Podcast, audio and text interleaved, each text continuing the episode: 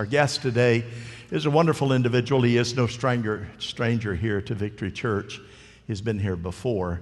He pastored local churches as God called him there in the great state of Ohio and in Pennsylvania as well. And then God called him out of that, a successful pastorate, into missions. And his world, uh, his world and the world of his family uh, changed. He served an area there in Asia, then became, of course, the uh, area director in Laos and areas like uh, Cambodia, Thailand, Vietnam, etc., and served there faithfully for, say, 14 years or so. And then God, God called him in uh, 2012 to be the director of Life Publishers International and Bible Alliance. Now, those of us, here's the common term uh, they produce the Fire Bible. And we know about the Fire Bible because of Light for the Lost, and we've had Fire Bible uh, individuals here to talk about it, and it's a great, great ministry. He has uh, faithfully served in that regard uh, from a boy on up till now. God has blessed he and his wife in a great, great way. And uh, he's, he's going to wait because a short, brief video. How many of you have seen at least one video this morning? Amen. At least one. Well, you know that old saying: if one word speak, or a word speaks a thousand words, etc. Uh, one picture speaks a thousand words. You've seen several million this morning. So we've got one more, and we're just, here's what we're going to do. We're just going to keep feeding and feeding and feeding until God stirs us all. So when He comes, when He comes after the video, I want you to put together a great Victory Church welcome after the video to our guest speaker, the Reverend and inimitable Jeff Dove. So wait till the video's over and then explode on him, okay? Good morning, Victory Church. Don't stop yet. Come on. All right, that stop, stop. Just That's the first time in all my years I've ever been called inimitable. Pastor, what does that mean exactly? it means stop looking at me and start preaching. Love Brother Blackburn, love his heart for missions, for missionaries, and for the lost around the world. Of course, we love Pastor Dan McBride, who's always taken my call and always gives me money. Not always.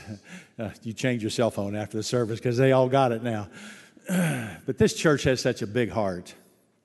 A big heart. You're making a great, great impact around the world through your missionaries. I, I can't help but look in the, in the missionary prayer book. I still have mine from last year sitting on my desk in, in the ungodly, forsaken wilds of Springfield, Missouri.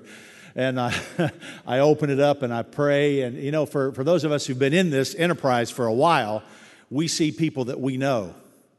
And even though you can become callous as a missionary, how many of you guys are aware of that? It's like anything else. You're getting up, you're doing what you're supposed to do, you're making a difference for God. I open that book up and I make no money, no royalties from saying this, but I open that book up and I'm starting to look through and I see someone that I know and I remember.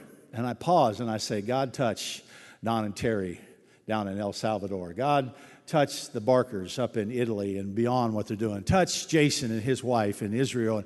And I begin to pray for them and something new starts happening again in my life. And I'm just like, man, I wish I was there. I wish I could see what God is fixing to do today in their context, in their situation. So let me encourage you take that prayer book that they labor long and hard over. And daily, you finish your devotions in the Word of God, turn to your prayer journal and flip the page and pray. Your prayers make a difference for we who are actually outside the United States, outside of our own cultural context, in the milieu of what's becoming the kingdom of God. Pray for us. Pray, and this will help you to do it. It's my job here this morning to try to begin the focus this week. It's not really even beginning the focus because you have it all year long, but this is our annual emphasis on world missions, and, and both world means home and abroad, and, and both AG and non AG. How many of you know there's going to be no, non AG people in heaven? Anyone know that? How many of you are just converted Baptists and you like the music? Come on, raise your hand. I actually saw like 25 there. That was great. The kingdom is bigger than we think it is. Amen? We are bigger than we think we are. You have helped us so long and for so much. With the Fire Bible. It's been a passion of ours for, for nearly 15 years now, but in the last five and a half years, we have been the director of this great worldwide ministry called Fire Bible, Life Publishers, the Bible Alliance, and, and our newest superintendent, our newest leader, is now caught a fresh wind and vision for how the Fire Bible can not only impact the world, but impact the United States of America. Pray with us because we need a miracle. He wants us to do this in millions of homes in the United States of America, and and I believe it can be done, don't you? Amen. Together with those 15 people that believe it, we're going to get it done. Hallelujah. The Fire Bible has been described as a Bible school in a book. Now, if you've been to Bible school, if you had the chance to be at Southeastern University here in town, which is my alma mater, or, or if you've been to, to SAGU, or you've been up to Zion, now called Northpoint, or, or, or Valley Forge, wherever you've been to school, you might look at a fire Bible and say, Well, I could write that, and I could understand that, and, and I don't need that explanation. But if you've ever been to a place where they've never had a school, they've never had a teaching, they've never had a training, what you're doing through the Fire Bible is saying, We've prepared for you in a language and in a vernacular that you understand a way for you to rightly divide the word of truth for the people that you're called to serve. How many of you know there's nothing on the planet more dangerous than an untrained Pentecostal preacher? You don't know what's going to happen. There was a fellow down in Mozambique some years ago who got saved in a, in a revival meeting under a tent, under a tree, and just a group of people gathered around the tree, and someone came to preach to him. I'd like to say it was a missionary, but I don't recall. But someone preached. He got saved in that meeting. The, per, the person stayed there on site for two weeks and said, Here is a Bible. It was in another language that he could read, but it wasn't his first language. Here's a Bible, you're the pastor. Two weeks is all the training he got. So he began to read and he began to flip through it and pick out things that he thought it was important. Stood up one morning and said, All of us, I've got charcoal next to you. Get a piece of charcoal, put it on your fingers. We're going to put the, word, the number 666 on our foreheads because we want to be ready when Jesus comes back. I read it in the book. How many of you know that book needs explained once in a while? He finally got a fire Bible in his language. Portuguese is his first language of understanding. He got Portuguese and he read in there what the mark of the beast is and the mark of man. The number of man is 666. And he immediately went to his new tribe and said, Please take the number 666 off your forehead. There's a better way. There's a better way. We've been able to do this now because of your help and your sacrifice, your giving, now in 46 different language translations at an average cost of 500,000 a translation, printing and distribution. You can do the math on that. That's 25 million dollars has been raised just for Bibles in foreign languages alone. They're done, they're finished, they're out there and they're paid for. More than 10 million copies of this massive tome of this Bible has been distributed around the world. Can you say amen? We did that together, Victory, and I thank you for your involvement. I thank you for believing with us that the Fire Bible is a great tool. This next year, God helping us with the resource and the abilities. We've already finished the translation, the formatting, the editing work on the Lisu tribal, the Greek, the Vietnamese, the Ilocano, the Marathi, the Punjabi, Croatian, the Sinhalese, and the Sgaw Karen tribal. We're this close to finishing the North Korean total Bible in context. How many of you know it's going to be finished just in time? Just in time, it's going to be finished. Amen. I know it's in the news every day. I know that, that we're, it, you know, my old man, and excuse me for calling him that, but that's what he calls himself. My old man was in a ship for four years off of the east coast of Korea, the USS Kearsarge, and gave of his life during the last Korean conflict. And he asked me just the other day, 85 years of age, he said, Jeffrey, you think we're going to have to go back and do it again? I said, No, Pop. I think something bigger is going to happen than just war. This is what I think's happening. Satan, he doesn't know everything, but he is discerning as a, as a created being of God, and he's looked into the not too distant future and seen that the walls are coming down. There's going to be an opportunity for the church of Jesus Christ to move forward like never before. And how many of you know I want to be ready. When the gate comes down, when the 38th parallel is no longer a dividing line, there's going to be fire Bibles by the tens of thousands flooding across that border, and we're going to be there when that happens. Missionaries are even now preparing to go to a place that's impossible to get into. That's either the height of stupidity or the arch example of what faith is in a God who says every tribe, every tongue, every kindred, every place, without border, no one left behind, we're going to preach this gospel. It's going into North Korea, and we're going to be ready. We're going to be ready. God's got people preparing. He's got a book prepared. The Korean church is with us. They say, You just send the materials and we'll send the people. We'll get her done. I don't know how to say that in Korean, but I wish I could. We'll get her done. God is doing an awesome, awesome thing. The, the, the phrase that comes to my mind and that, that, that really makes me feel that what we're doing today has special significance and special importance is that not every place is going to stay open for long.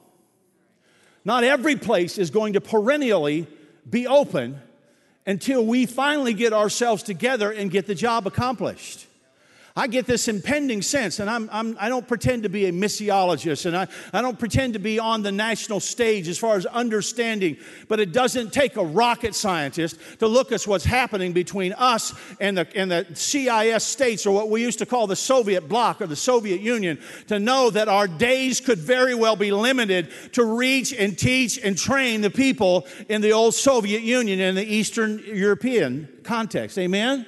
We need to work while it is yet day. We need the people to have the funds there. I don't need them to have to come home for two years and go to church after church after church after church. Sure, you need a report. Sure, you need to hear what God is doing. But don't we want to keep our workers in the harvest field before the storms come, before the lightning destroys and the wind comes and the winds of war are surely coming in, in Russia? And in that context, it's biblically prophesied. It's going to happen. But wouldn't we like to reap every ounce of harvest out of that before it's too late. I know I would. I would, and I pray that God would do something through us today. I pray that God would move our hearts and stir us, not from guilt, not from just a, an obedient obedience to a command, but because we join our spirits and our want to to the spirit and the want to of the Father, who says, "I am willing that none should perish." None should perish, but yet I see them dying in their sins every single day. I took a drive once through northern Laos in my Speed the Light Land Cruiser. Thank you, young people, for Speed the Light, because there was a lot of my brothers from the Baptists and the Mennonites and the, and the Anglicans. They were hitching rides with me, and I just like, yeah, that's me, baby. I got the new Land Cruiser because I got the young people from the Assemblies of God. And they said, well, we can convert. We'll be assembly. Too late, man. You're already here, but you can ride in it if you like. But I was riding in my Land Cruiser and I'm talking to my translator, Mr. Viankam, a, a practicing Buddhist young man. I said, Has there ever been a Christian church in this city? He said, Never, Ajahn, never, teacher. We go to the next one, never, never, never, never, never. Has anyone ever been here? Has anyone ever visited? Has anyone ever spoken to them of Krit Pabu Pajal, Jesus the Christ, the Son of the living God? Has anyone ever been here? And his response over and over was, Never, never, never. And it broke my heart. It broke my spirit. And I said, God, continue to call. We're, we're raising a budget this week. We're raising 1.3 million is the threshold that we need to reach. I pray to God we get to 2.3 million, but we got to raise 1.3 million. But I also pray to God, I can't get it out of my spirit. I'm sorry, I'm meddling now, Pastor. I can't get it out of my spirit that the Holy Spirit is going to walk the aisles of this church during this next week and He's going to say, Thank you for your prayers. Thank you for your faithful offerings. Now put them both away and I want your life. And He's going to put His big hand on your shoulder and he's going to say, Go, I send thee unto the nations of the world. Get ye hence from the Ur of the Chaldeans and get to a place that I will show you, to a people that you don't know, to a language you don't understand, and I will be the voice of God through you to those people. I believe, I'm believing for someone to be called this week from out of this church. You say, Yo, God, Jeff, preach it to those young people. Preach it to the young children. Preach it to those who can answer. I want you to know my God is not a respecter of persons. I was in Laos, in Vientiane, Laos, the city of the moon. I don't know how they named it that. There was so much smog you couldn't see the moon. It was a dirty little city on the side of the Mekong River, and I'm, and I'm in there, and I am alone in the country at that time, and I'm praying for help. I said, God, we got so much opportunity. The old story of the cat that fell in the milk came to mind. Oh, for the opportunity, oh, for the capability to meet my opportunity. And I began to pray. I said, God, I'm like a cat in a bucket of milk, and I need help getting this in. There's so much harvest. Can you send me a missionary associate? Can you send me some more missionary workers to this country? I began to pray and I walked out of my house to my massive missionary office. It was in the what used to be an outhouse that we cleaned it up and converted into an office. How many of you know you've risen to the heights of glory in the organizational regime when your when your office was an old outhouse? And I went out there and I had an old thermal fax machine and it had rolled out a 12 page fax. How many of you remember those days, the, the thermal imaging fax machines? And I, I put it together and I clipped it and, and, I, and I looked at it. There was a picture of a couple applying for missionary service. I couldn't tell what their age was because it was so bad. The transmission was so bad. I couldn't tell what they looked like. Their faces were just black like they would do sometimes. I couldn't tell who they were, what they were, but it was two warm bodies coming to help me in the nation of Laos. Can you say amen? You missionaries have been there. I need help. Send me anybody. So I go down to Bangkok, Thailand to meet Harry and Kay Lead, who had been serving as the directors of the inner city mission in Oakland. Now, how many of you know the inner city of Oakland is a pretty tough place? That's like going from the frying pan into the fire. And but they had heard one night on a Sunday night. That's what jogged my memory, Pastor, when he's talking about Sunday nights. He came to an altar at Sunday night at 65 years of age, and he said, "I'm still strong. I'm financially okay. God, if there's some place you could use me." open the door and send me. He said he went home and he opened up a brochure from AGWM and says, We need warm bodies. Please apply. And Harry and Kay came to Bangkok, Thailand, and they come walking out of the immigration area, and I'm standing there hoping for some good young bucks that know how to work hard. And, and here comes Harry and Kay, and he's leaning on her. That's how strong he is. He's leaning on her. He's 65, she's 66. Their war slick from a 30 hour trip across the pond, and they come walking out, and I got to tell you, my faith was at an all time low. I said, Dear Jesus, I can't find peanut butter for the kids. Where am I going to get Poligrip for these people at?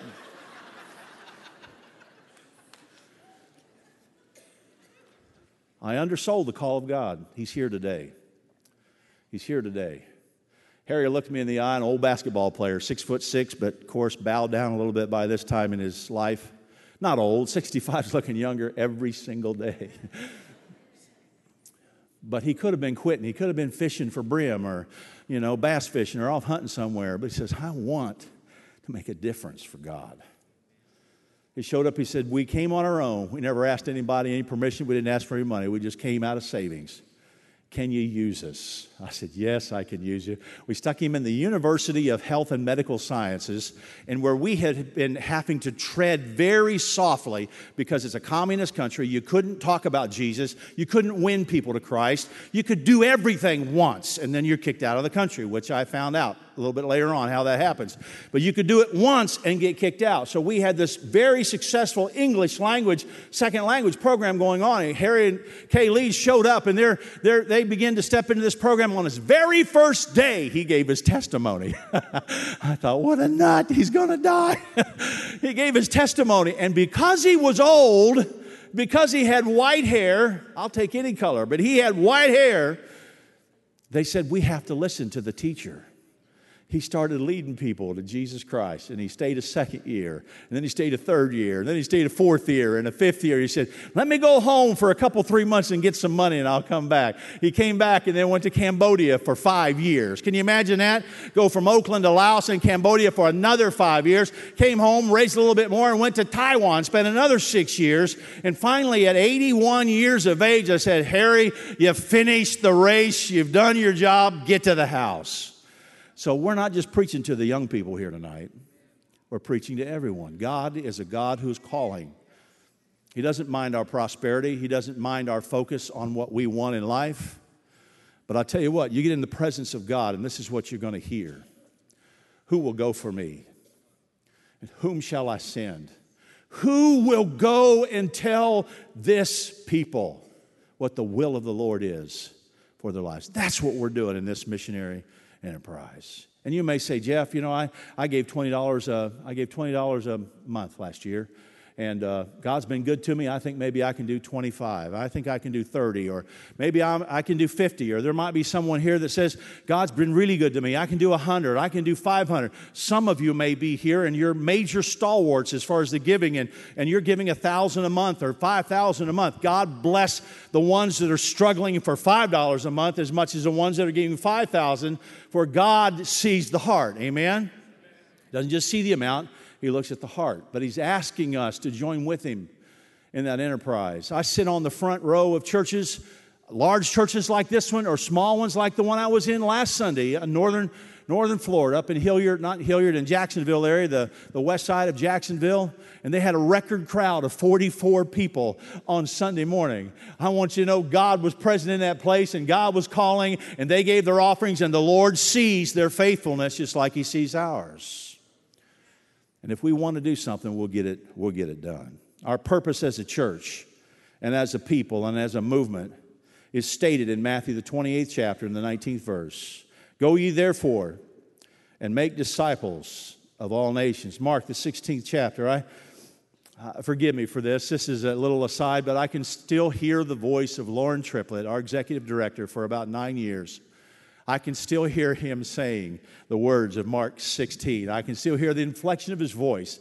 After 40 plus years of full time missionary service, I can still see the tears streaming down Brother Loren's face as he said, Go ye therefore unto all the world and preach the good news to every one, every single one. This is not a presentation. This is not a program. This is not something we get stars or points for. You can't spend it on frequent flyer miles and you can't turn it in against all this other stuff. And if they fix the tax code, our, our giving credit could be down the tubes. Who knows what's about to happen? But this has never been fixed upon what it does for us. It's been fixed upon joining ourselves to the heart of the Father and saying, I want what you want, and I'm going to help make it happen. Everyone means every single person. No one should be left out. Can we do this, church? Can we do it? Can we make our budget? Can we reach the lost? You bet we can. We're bigger than we think we are. We can do more than we think we can do because God is with us and God is on our side. I'll never forget the first day when I heard that. It says, My God owns the cattle on a thousand hills and the taters underneath. How many of you love taters? I love them too. God's supply has never dried up. But we have to be obedient. We have to, we have to share. It comes to mind, someone just shared with me recently. They said, Jeff, I thank God for the elder people, the, the, the, the builders generation that's still giving to missions because young people don't get it. Young people won't give. Young people won't go. Young people won't sacrifice. I heard it until I was sick to death of it because I've been seeing young people step up to the plate. I've been watching them as they're making sacrifice. They, they just do it different. They don't do it the way we did it before. It doesn't have to be done that way. As long as they're obedient and they're doing what God has asked them to do, the desire of the Father. You can't get saved and not want to do missions. You hear me? You can't get saved and not care about the ones that have not yet heard and not yet responded. Well, God, in His infinite wisdom, called the inimitable Jeff Dove and his family to a nation that we'd never been to. Now, I'd never traveled. I'm not a, I'm not a missionary by, by histor- history or historical connections with a family. My dad wasn't educated. I was the first one in my family to ever be a minister. I was the first one in my family to ever enter college, let alone finish college.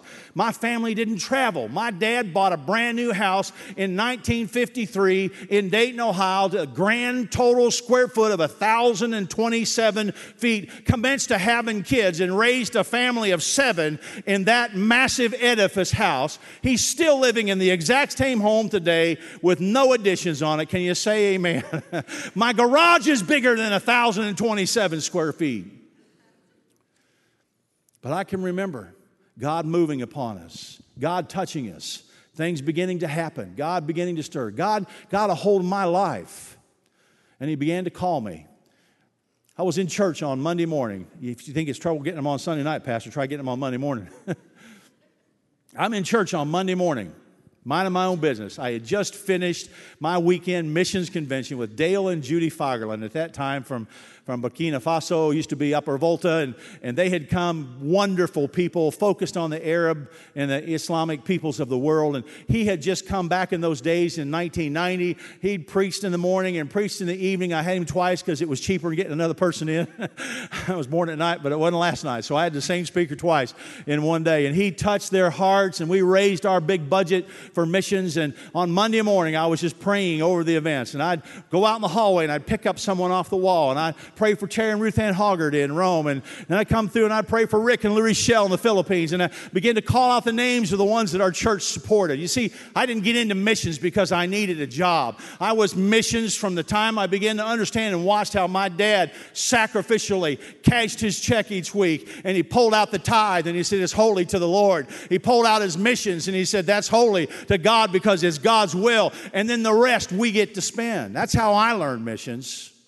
Missionary come to town, he kicked me out of my bed. you haven't given till you slept on the tile floor because the missionaries got your bed. That's how I learned it. Monday morning, I'm praying, I'm praying, and I come across the front, and I felt exactly what I said. I felt God talk to me and say, Jeff, thank you for your prayers. Thank you for the giving and the giving of your church. And now I want you to go.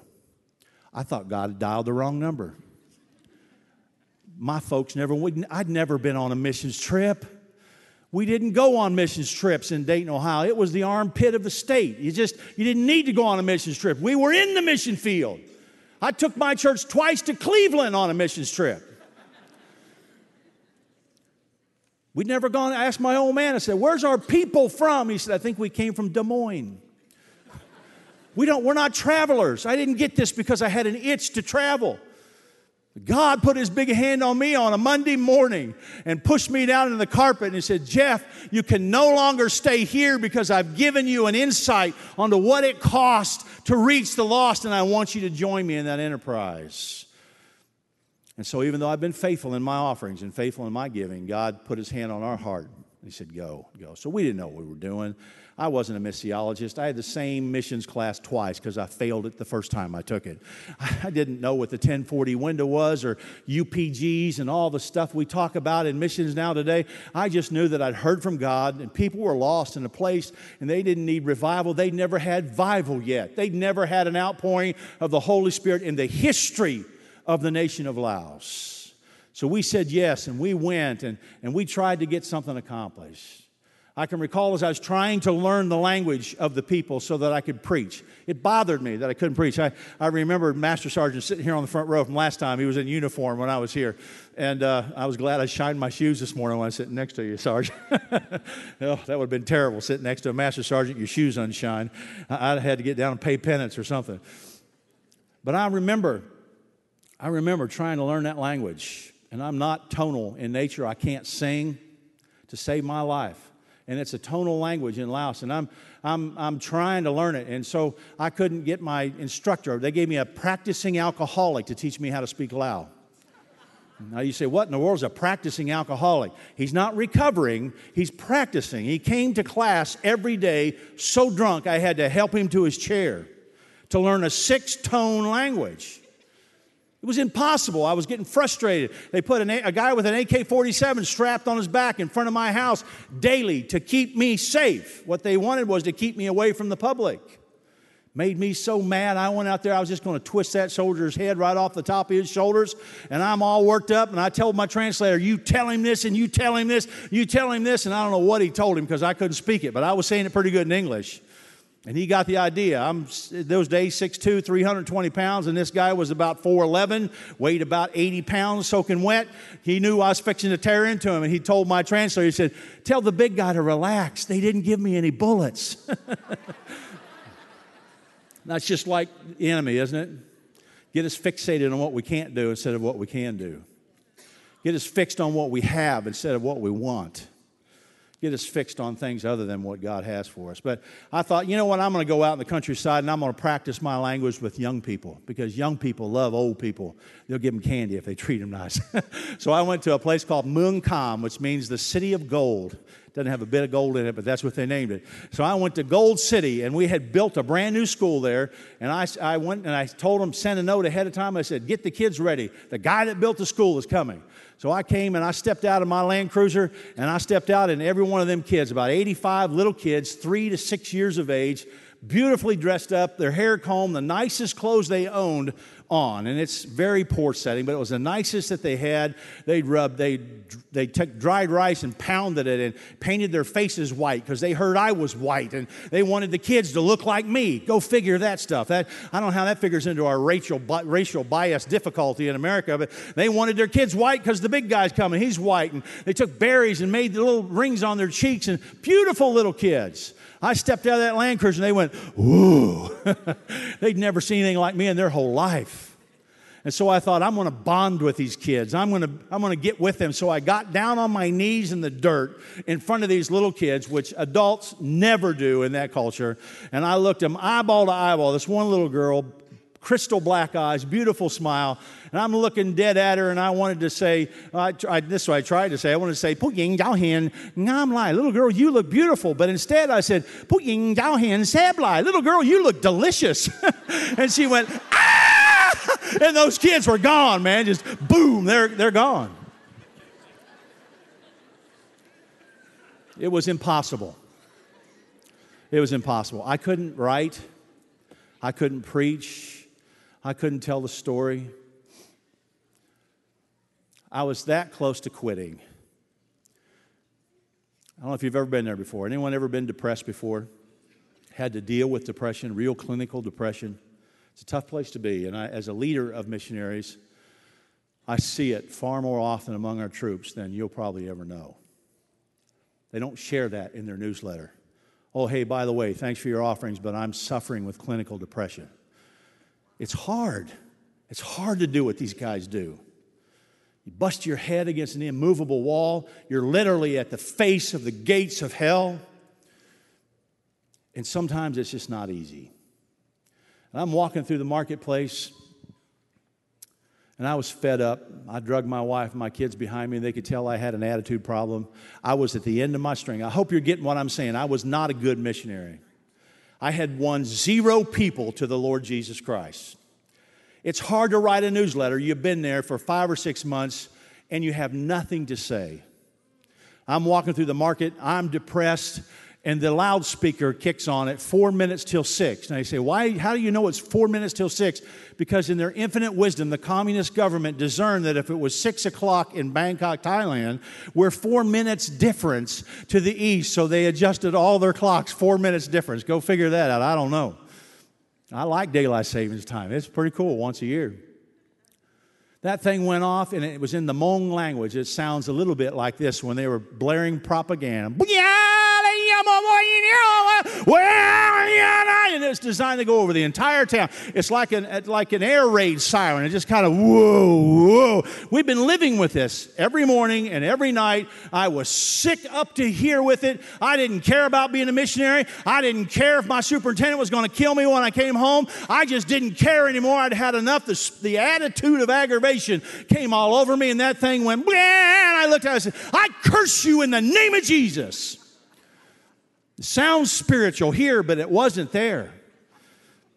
It was all that was in me saying, I am so frustrated because we came and nothing's happening. And I cursed that fig tree in the name of Jesus. And it went, dead as a hammer. so if you think your missionaries work miracles, it's usually when we're frustrated that we see the miraculous, not when we're full of anointing and power. We're just people doing what we're called to do, just like pastors asking you to do what God is calling you to do. If we're faithful, He will honor our faithfulness. Well, the whole market saw that. My wife looked at me because remember, we're in the middle of nowhere. We're the only Americans in the northern half of Laos in those days. Not just AG, we were the only Americans and I'm in the middle of a thousand people that don't like the USA. Their national anthem says they shot the American imperialist aggressors out of our skies. I don't like their national anthem. And that happened in front of everyone. My wife says, Jeffrey, what did you do? I said, I don't know, baby, but it felt good. Oral Roberts had it in his right hand, I just had it one finger.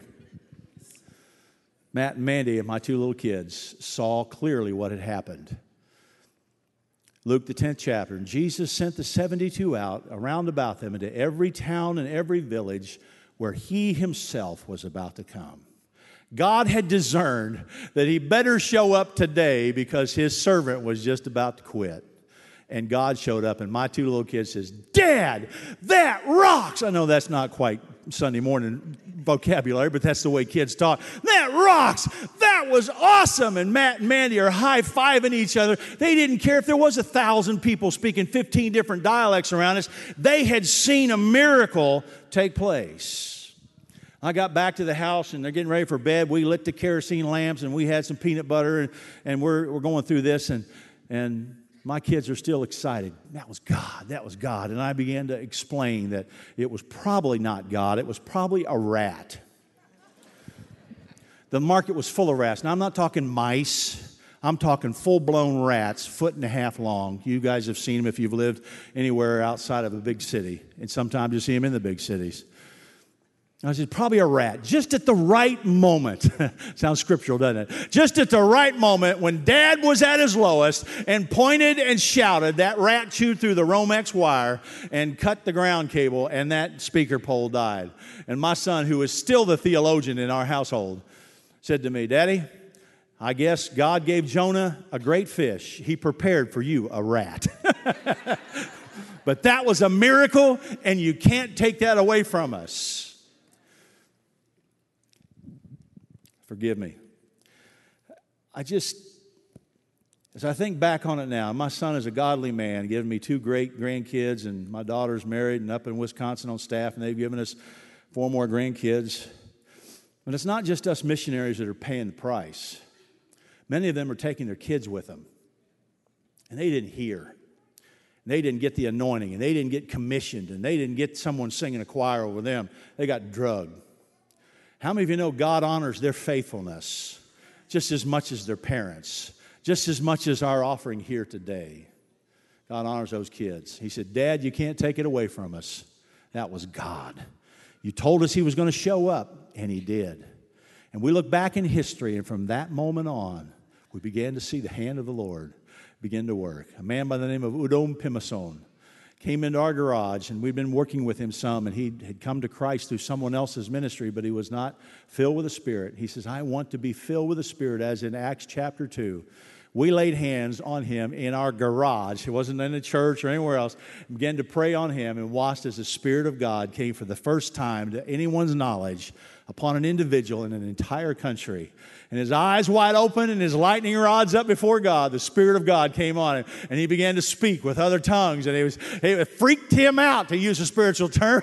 He's just like, What am I saying? Ba, ba, ba, ba. Off he went. And the Spirit of God came. He went home. His wife got filled. His adult kids got filled. They went to the neighboring village where they found a Christian church and they said, Have you been baptized in the Spirit since you believed? And they all got filled with the Spirit and God began to do stuff. You say, Jeff, that doesn't make you look very good. It makes you kind of look idiotic. I'm not hoping you think I look good today. What I'm hoping is you'll catch it. When you give and you pray with purpose, looking forward, God's work gets accomplished because He's about to show up. Now, you're going to do, Pastor's getting ready to come, but you guys are going to do what you want to do. I said it early in the first service. We always find a way to get what we want, don't we? Well, I've been wanting a Browning 300 Win Mag. Anybody here know what that is? Browning 300 Win Mag, bolt action with a muzzle brake, with a Leupold scope. It's got a nice reticle, uh, illuminated reticle in it because I'm a hunter. I love to hunt. And I, have just been believing God for that, confessing it, confessing it, and, and, and, I, and I'm going to find a way to get it. I'm going to find what I want. But every Sunday morning, I sit on that front pew as I travel, as God takes me to great churches, little churches, churches you'll never know where they're at. I pray, say, Lord, help me to want what you want. Help me to want what you want. And every time I get close to his presence, he says, I want the lost to hear. So I'm saying to you today, again, don't pray, Lord, what would you have me to do? We know what he's going to do. He gave his only begotten son. He bankrupted heaven when he had that conversation with himself. So, this week, as you're looking over your faith promise, and Pastor will unpack what that means, as you're looking over your faith promise, what I want you to do is say, if there were no restrictions, If there were no limitations, what would I promise for the sake of the lost? What would I do for the lost? Jesus, you think we can do this? You're bigger than you think you are. You and Jesus will make a winning team, and you'll see something awesome happen this week. Father God, touch your people. As Pastor comes now to close us out today, I pray, Lord Jesus, that this week would be an awesome time. The speaker tonight is going to just bring us fresh revelation, Lord, from the continent of Africa. We're going to hear from other missionaries in this coming week, Lord, in different venues. And, and then again, a great faith promise Sunday next week. But Lord, I realize, as crass as it sounds, every single dollar committed and every single dollar given represents a soul that's across the border in some unknown land in some unreached people group getting to hear about Jesus Christ for the very first time. So, unashamedly, Lord, I tell these your people, this is what I want. I want a miracle this year. I want this to be the best year that Victory has ever had in their entire history. God, make it so. A miracle year for missions in the name of Jesus Christ. Amen. Amen.